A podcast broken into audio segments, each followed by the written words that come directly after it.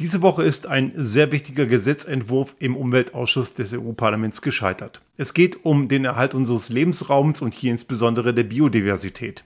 Warum das ein Problem ist und warum das Problem einigen noch immer nicht bewusst ist, das möchten wir in dieser heutigen Folge ein wenig tiefer erörtern.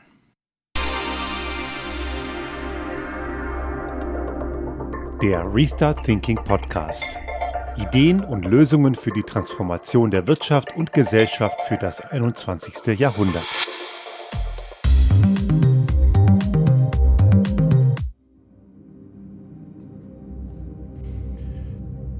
Es war ja eine recht turbulente Woche. Es gab ja in Deutschland ein Ereignis, was so ein bisschen das eigentliche Problem, um das es heute geht, in den Schatten gestellt hat. Und natürlich ist es ein ganz dickes Problem, wenn ein Faschist ein öffentliches Amt bekommt, wie im Landkreis Sonneberg im Süden Thüringens, wo man sich wirklich fragt, und ich sage es mal so drastisch, wie dumm können Menschen sein, die jemanden wählen, der keine einzige Lösung anzubieten hat und Probleme, die da sind, nur noch größer macht. Aber es soll heute nicht um die Unfähigkeit von Menschen gehen, die äh, entweder Nazis sind oder zumindest mit Nazis kein Problem haben, sondern es soll um ein anderes Problem gehen, wo auch wieder ein Stück weit die Probleme von menschlicher Dummheit irgendwo eine Rolle spielen. Es geht hier vor allem um die Frage, warum sind Menschen nicht in der Lage, gewisse Dinge, die wirklich evident sind und die auch in der Forschung unumstritten sind, einfach mal in eine notwendige Maßnahme umzusetzen, die nicht mal wehtut. Und zwar geht es hier ganz konkret um die Frage des Gesetzes, was einen etwas sperrigen Namen hat in der deutschen Übersetzung, nämlich das Gesetz zur Wiederherstellung der Natur oder im Englischen das Nature Restoration Law. Das ist ein Entwurf, der Teil des europäischen Green Deal ist. Also das ist ja ein sehr vielfältiges Paket, wo es darum geht, die EU fit zu machen, auch die ganze Volkswirtschaft und auch die Gesellschaft für die Herausforderungen, die aus der Klimakrise resultieren und natürlich auch mit dem Ziel, möglichst nah am 1,5 Grad Ziel irgendwie noch vorbeizuschrammen. Wir werden es sehr wahrscheinlich eh reißen, aber je weniger wir es reißen, also je kleiner die, der Abstand zwischen dem Grenzwert von 1,5 Grad und dem Punkt, wo wir es dann reißen, desto besser für uns und natürlich auch für die Zukunft. Und dieses Gesetz ist ein wichtiges Element dafür. Worum geht es im Konkreten? Es geht um die natürlichen Räume der Vegetation und diese vegetativen Räume in unserem Umfeld, die sind sehr, sehr stark beeinträchtigt. Große Teile unserer Flächen sind entweder versiegelt durch Verkehrs- und Infrastrukturfläche, Gebäude, Wirtschaft, Industrie und so weiter. Ein Stück weit geht es natürlich nicht anders, klar. Und der andere große Teil der Fläche ist oft irgendwie landwirtschaftlich genutzt. Gibt ja immer so diesen Gegensatz zwischen Kultur und Natur. Ne? Das sind ja die beiden Gegenpole. Kultur als kultivierte Landschaft und die Natur, was die Natur eben selbst regelt aufgrund ihrer Mechanismen, die natürlich schon lange nicht mehr funktionieren, weil der Mensch schon über Jahrzehnte viel zu sehr dahin eingreift. Und das hat Konsequenzen. Wenn jemand glaubt, ja, Mai, dann ist das halt so, dann haben wir die Flächen halt anders genutzt. Und da, insbesondere die Landwirtschaft baut ja eben in großem Stil dort gewisse Pflanzen an, die man dann entsprechend landwirtschaftlich nutzt. Und auch hier schon mal vorweg gesagt, der Großteil ist Futtermittel. Das ist ein wichtiger Aspekt, der kommt auch hier in dieser Folge nochmal zur, zum Tragen. Dann haben wir genau hier das Problem, dass durch diese intensive kulturelle Nutzung, also Landwirtschaft in großem Stil, die Natur zurückgedrängt wird.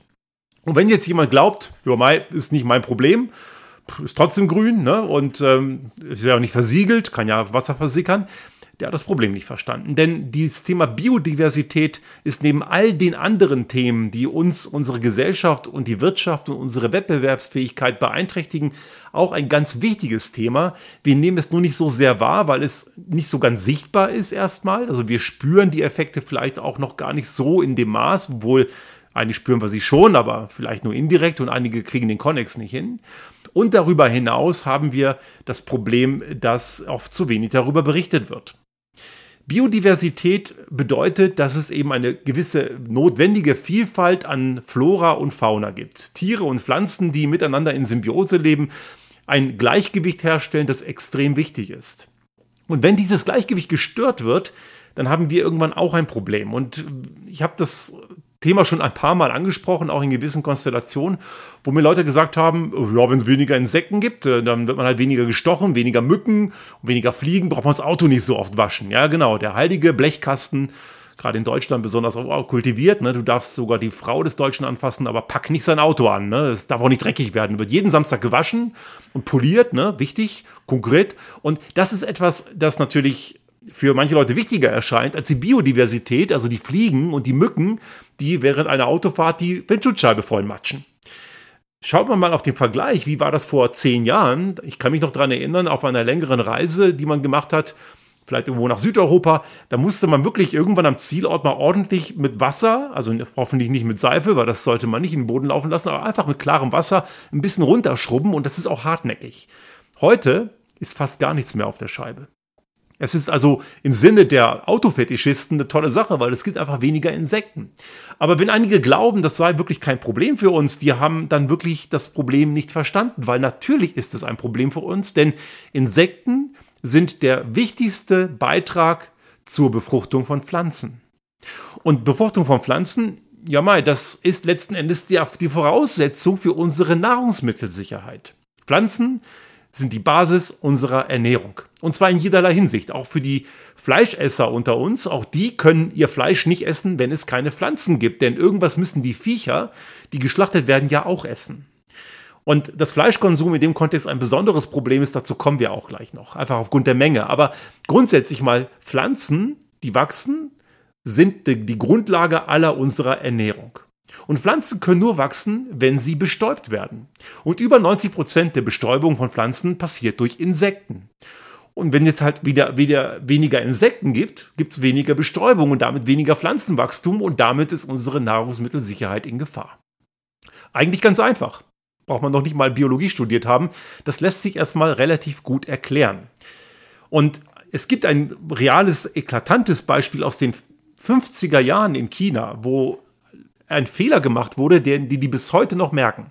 Und da kann man das Ganze im Kleinen sehen, was wir gerade über einen längeren Zeitraum im Großen erleben. Schauen wir zurück in den 50er Jahren. Damals war China noch keine Industriemacht wie heute, aber trotzdem haben dort auch schon viele, viele Menschen gelebt, war damals auch eines der bevölkerungsreichsten Länder der Erde. Und es gab natürlich auch, klar, hauptsächlich landwirtschaftlich geprägt, auch dort Nahrungsmittelbedarf und entsprechend viel Landwirtschaft. Und da hat man eben entsprechend die, die, die, die Samen ausgesät und die Landwirtschaft gedeihte und hat die Menschen ernährt.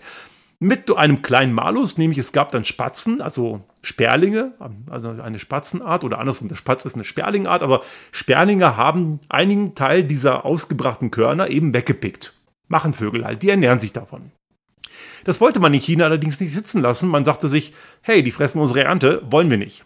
Also was hat man gemacht? Man hat landesweit in einer Region diese Vögel getötet. Und zwar auf eine sehr perfide Art. Man hat über einen langen Zeitraum so viel Lärm gemacht, über einen großen, große Fläche organisiert. Das war von der, vom Zentralkomitee der Partei orchestriert. Eine Aktion, wo alle mit möglichst allem, was sie hatten, ganz, ganz viel Krach gemacht haben. Was macht ein Vogel, wenn es Krach gibt?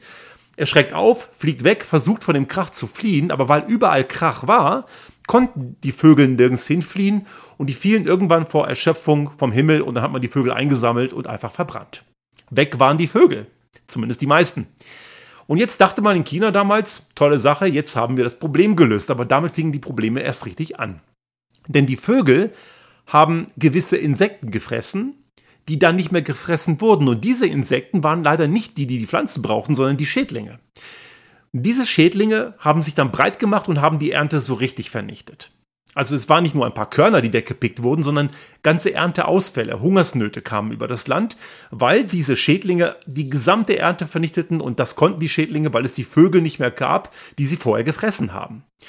Wie hat man also in China reagiert? Gift. Ganz viel Gift. Das bringt die Schädlinge um. Super Sache. Problem gelöst? Nein, eben auch da nicht. Denn man hat natürlich auch die Insekten umgebracht, die die Pflanzen bestäuben, die, die man braucht.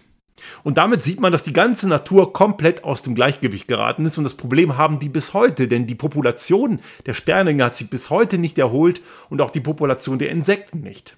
Als Folge von dieser total bescheuerten Aktion ist, dass Menschen heute von Hand mit dem Pinsel dort durch die Ackerflächen ziehen und die Pflanzen bestäuben.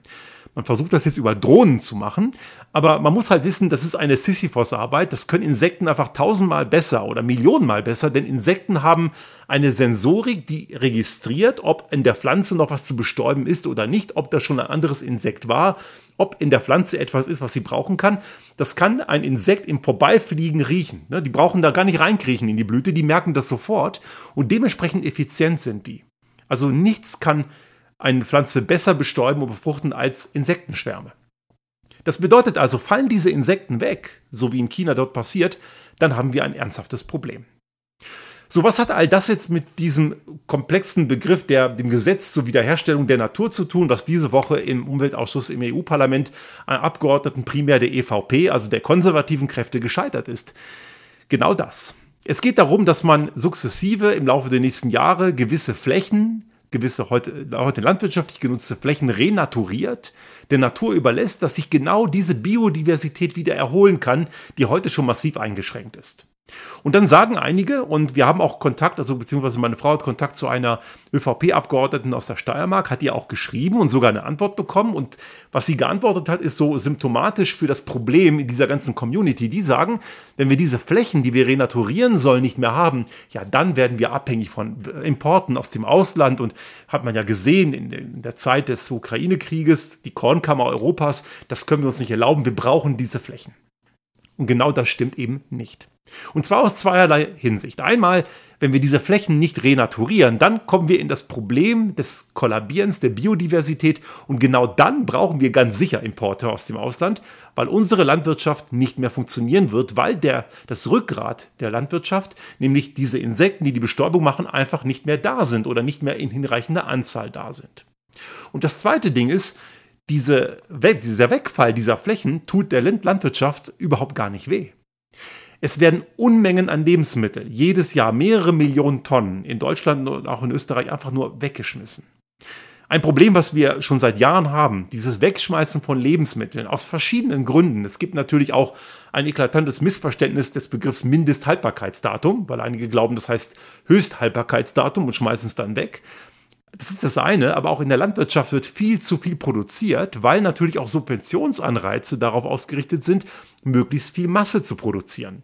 Also eben die völlig falschen Anreize. Wenn wir also dieses Wegschmeißen aufgeben und weniger produzieren, und das geht da auch dadurch, dass man diese, Invest diese, diese Subventionen anders regelt und nicht mehr nur auf Masse schaut, sondern auf Qualität und nicht Quantität, dann haben wir schon mal ein ganz dickes Problem weniger. Und allein das würde locker die, den Wegfall der landwirtschaftlichen Fläche durch die Renaturierung schon lösen. Aber es gibt einen zweiten Hebel. Und der mag einigen nicht gefallen, weil es ist ja für einige auch so ein Kulturkampf, ne? Weniger Fleisch fressen. Ja, ganz böse. Nein, ist kein Fleischverbot. Das vielleicht schon mal an die Gesternkleber. Das geht nicht um Fleischverbot. Weniger ist nicht gar kein. Ist eigentlich nicht so schwer zu kapieren. Zu viel Fleisch ist sowieso nicht gesund. Und wir haben ja auch beim Fleisch keine Kostenwahrheit. Also dieses billige Fleisch wird ja teuer erkauft durch Massentierhaltung und entsprechend schlechte Klimabilanzen. Denn viel Tierhaltung auf engem Raum braucht ganz viel entsprechende chemische Zusatzstoffe, entsprechende Gifte werden dort eingesetzt, Methanemissionen, weil die Viecher furzen natürlich auch. Also weniger Fleisch fressen und auch generell weniger tierische Produkte. Also auch Käse und Milch ist so eine Sache, wenn auch nicht ganz so schlimm wie Fleisch, aber auch nicht unkritisch. Weniger davon konsumieren, nicht gar nicht, aber weniger löst das Problem auch, denn circa drei Viertel der gesamten landwirtschaftlichen Fläche wird nur für die Futtermittelproduktion benötigt. Und damit nicht genug, damit wir die Viecher, die wir hier in Massentierhaltung billig halten, auch durchfüttern können, brauchen wir nicht nur jede Menge Antibiotika und anderes Zeug, um irgendwelche Schädlinge und Krankheiten zu bekämpfen, präventiv auch, sondern wir importieren auch Unmengen an Futter, vorzugsweise Soja aus Südamerika. Und dieses Soja wird angebaut auf Flächen, wo vorher Regenwälder gestanden haben. Also diese ganze Wirtschaft, dieses Importieren von Zeug, das tun wir heute schon und das für eine komplett fehlgeleitete landwirtschaftliche Industrieform. Also fassen wir zusammen. Einerseits, wenn wir diese Renaturierung nicht machen, dann kommen wir wirklich in die Falle der Notwendigkeit, Dinge zu importieren, weil es bei uns einfach nicht mehr richtig wächst. Und dazu sind die Flächen, die wir für die Renaturierung brauchten und vorgesehen sind, sowieso da, weil wir heute zu viel Fleisch fressen generell zu viel tierische Produkte haben und dazu extrem viel Nahrungsmittel wegwerfen. Aber diese äh, EVP-Abgeordneten, die agieren im Sinne der Landwirtschaftslobby. Denn die will weiterhin gemäß Gier frisst Hirn weiterhin Profite auf Kosten der Umwelt und der Allgemeinheit machen. Das geht halt, das ist sehr kurzfristig gedacht. Die schaden sich natürlich damit selbst. Aber natürlich würde man das umsetzen, könnte es sein, dass sie kurzfristig weniger Profite machen, aber sie würden ihre eigene Branche letzten Endes damit retten. Das kapieren die allerdings nicht, weil ist ja länger als drei Jahre in der Zukunft und dann ist das für viele einfach nicht mehr so richtig im Kopf darstellbar. Der Wunsch nach Unterkomplexität ist ja bei vielen Menschen sehr ausgeprägt, aber Unterkomplexität ist halt leider nicht realitätskonform. Und hier gibt es, und das muss man auch noch erwähnen, parallel einen Aufruf vieler Wissenschaftlerinnen und Wissenschaftler in Bezug auf dieses Gesetz, das wirklich dringend umzusetzen, weil das ist keine Lappalie. Das ist nicht so breit in den Medien berichtet worden diese Woche, aber es ist ein unheimlich wichtiger Gesetzentwurf, weil daran hängt wirklich unsere Nahrungsmittelsicherheit. Und das abzulehnen, sabotiert unsere Nahrungsmittelsicherheit. Und wir sehen hier ein Problem, das wir immer wieder haben, dass gewisse Leute, die, die ich gerne Gesternkleber nenne, die sehen in dem Problem die Lösung und in, dem, in der Lösung das Problem. Und das haben wir auch bei der Energiewende, das haben wir bei der, bei irgendwelcher, bei der Wärmewende, bei der Antriebs- und Mobilitätswende. Da werden lauter Sachen zum Problem stilisiert, die gar keines sind. Und die Sachen, die das Problem lösen können, sind dann böse und die werden zum Problem gemacht. Und diese Wissenschaftsaversion, da bin ich langsam ratlos, wie man das irgendwie aus den Köpfen dieser Gesternkleber-Szene irgendwie rausbekommt. Ich bin da langsam wirklich ratlos, weil ich einfach nicht mehr weiß, wie man das sonst noch erklären kann. Diese Zusammenhänge sind ja eigentlich gar nicht so schwierig. Und ich erlebe immer wieder Leute, die immer noch den gleichen alten Quatsch, der zigmal widerlegt ist, immer und immer wieder behaupten, bis hin zu, der Markt regelt alles, habe ich gestern gerade wieder auf LinkedIn, hat mir als einer geschrieben, der Markt regelt alles. Ich frage mich wirklich, was hatte die letzten 20 Jahre nicht mitbekommen, aber gut. Menschen, die in Glaubensgemeinschaften leben, sind ja ein bisschen von der Außenwelt entkoppelt. Man ist ja so unter sich. Also das wäre ein Erklärungsansatz. Aber das Problem ist, dass solche Leute in Machtpositionen sind. Und dieses Gesetz zur Renaturierung, ich hoffe, dass das irgendwie nochmal die Wende bekommt. Also das ist ja normalerweise, das ist auch interessant gewesen in dem Kontext, normalerweise versuchen diese Lobbygruppen das Gesetz in ihrem Sinne zu, zu manipulieren, kaputt zu machen. Aber in dem Fall ist es einfach eine totale Ablehnung. Und da habe ich mir noch keinen Reim drauf machen können, wo die wirklich herkommt. Da muss halt irgendwas noch, noch im Hintergrund noch weitergehen. Aber diese Wissenschaftsaversion, die erleben wir in ganz, ganz großem Umfang in weiten Teilen der Wirtschaft und auch vieler politischer Entscheiderinnen und Entscheider. Wir müssen uns immer wieder im Klaren machen und da rede ich mir jede Woche hier auch an dieser Stelle den Mund fusselig und schreibe auch meine Kolumnen dazu. Aber es ist ganz, ganz schwer da durchzudringen. Und uns muss klar sein, wir werden die Klimatransformation nur schaffen, wenn wir endlich anfangen, Dinge, die wissenschaftlich evident sind, die stehen nicht mehr zur Diskussion, endlich mal anzuerkennen. Wir können die Regeln der Natur nicht ändern. Das ist ein Kampf, den werden wir immer verlieren. Siehe die Sperlinge in China. Das ist ein Beispiel von enormer Tragweite, weil das einem so deutlich zeigt, dass man am Ende immer verliert. Die Natur, die wir heute haben, ist das Einzige, was wir haben und wir müssen sie pflegen und hegen, weil sie schlägt sonst zurück und das Zurückschlagen ist vielfältig. Es geht hier nicht nur um die Biodiversität, es geht auch um Pflanzen, die sich dann breit machen, weil gewisse natürliche Feinde plötzlich fehlen, die sogenannten Neophyten. Vielleicht auch schon mal gehört, Pflanzen, die eigentlich gar nicht heimisch sind. Man spricht von Neophyten, von allen Pflanzen, die nach 1492, also das Jahr der äh, Entdeckung Amerikas, ne, so die Zeit war das, nach Europa gekommen sind, spricht man von Neophyten. Und diese Pflanzen sind meistens harmlos, die fügen sich hier halt irgendwie ein, aber es gibt einige Pflanzen, die sind extrem gefährlich, weil sie den Lebensraum für andere, auch für uns wichtige Pflanzen komplett zerstören. Die haben Wurzelwerke, die sich breit machen, die haben Samen, die über Jahrzehnte am Boden überdauern können. Wenn man sie, wenn, wenn sie blühen oder wenn man sie abhackt oder mäht, dann zerstreuen man diese Samen. Einige Pflanzen sind phototoxisch, das heißt, wenn man mit ihnen in Berührung kommt und die Sonne scheint auf die Haut, kann es schwerste Verbrennung geben. Sie können das Erbgut verändern, sie können karzinogen sein. Also da gibt es ganz, gibt so eine Gruppe von 15, 20 Pflanzen in Mitteleuropa, äh, die Neophyten sind und höchst kritisch. Und die können sich halt auch immer weiter breit machen, weil gewisse Fressfeinde einfach nicht mehr da sind. Also das Problem der Biodiversität ist also sehr, sehr komplex und vielfältig. Und es gibt dazu umfangreiche Forschung und Studien von Biologinnen und Biologen, die dazu sehr viel tolle Sachen publiziert haben, die es wert sind, zu lesen und diese zu kennen. Und von Leuten, die sich mit Landwirtschaft beschäftigen, sei es in der Politik oder auch in der Industrie und in der Landwirtschaft direkt, die sollten diese Themen verstanden haben. Denn wenn sie diese nicht verstehen, dann haben sie ihr Handwerk nicht gelernt. Und ich wiederhole mich hier nochmal, gegen die Natur werden wir keine Wirtschaft am Leben erhalten können. Und es gibt immer noch Leute, habe ich auch diese Woche wieder gesehen, die immer noch Wohlstand gegen Klimatransformation versuchen auszuspielen. Das sind keine Gegensätze. Wohlstand geht nur mit Klimatransformation. Auch wenn diese Transformation aufwendig ist, einige Leute aus ihrer geliebten Komfortzone holt, das geht aber halt einfach nicht anders und sicherlich erstmal in dem Moment eine Menge Geld kostet. Aber das ist bezahlbar, denn das nicht zu tun kostet ein Vielfaches davon. Auch das haben wir hier und auch viele andere schon mehrfach beschrieben und dokumentiert. Das brauchen wir nicht nochmal und nochmal wiederholen. Eine intakte Wirtschaft, eine Wettbewerbsfähigkeit und Wohlstand und auch hier in dem Kontext unsere Nahrungsmittel- und Versorgungssicherheit ist nur gegeben, wenn wir die Grenzen der Natur endlich vollumfänglich respektieren und unsere Wirtschaft und unser gesamtes System dementsprechend transformieren.